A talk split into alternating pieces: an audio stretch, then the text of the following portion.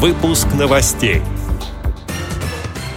На выставке в Москве представили высокотехнологичную продукцию для инвалидов.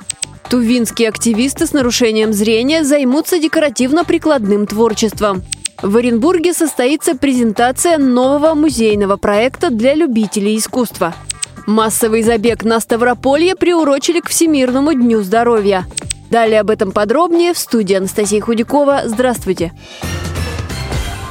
На прошедшем в Москве на ВДНХ 15-м форуме выставки «Госзаказ за честные закупки» по приглашению южнокорейской фирмы DOT Incorporation побывал вице-президент ВОЗ Владимир Сипкин. Он посетил стенды производителей высокотехнологичной продукции для инвалидов.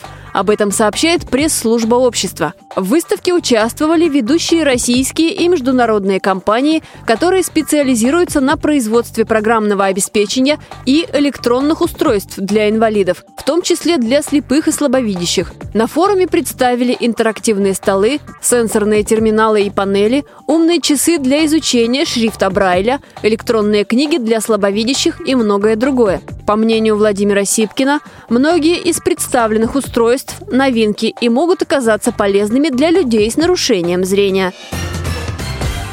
Тувинская региональная организация ВОЗ разработала новый социальный проект.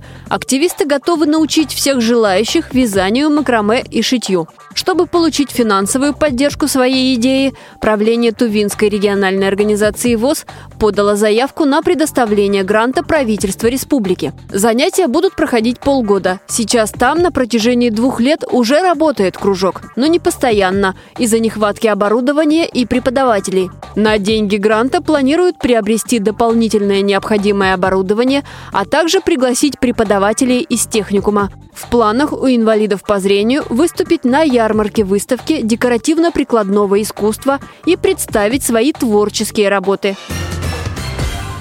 В Оренбургском областном музее ИЗО сегодня состоится презентация нового проекта «Мир прекрасного на ощупь». Участники экскурсии смогут послушать шум моря в картинах Айвазовского, оценить и прикоснуться к миниатюрному платью настоящей модницы 18 века, ощутить холод бронзы и тепло гипса в скульптурах. И не только.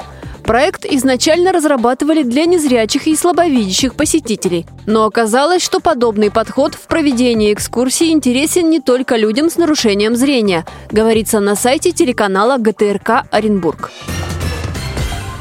Массовый забег «Весенний Ставрополь» приурочили к Всемирному дню здоровья. Впервые за историю полумарафона в нем участвовали слепые и слабовидящие спортсмены в возрасте от 8 до 54 лет, сообщает портал ставгород.ру. Ранее сообщалось, что в традиционных забегах, которые проходят в краевой столице весной, участвовали около 500 атлетов.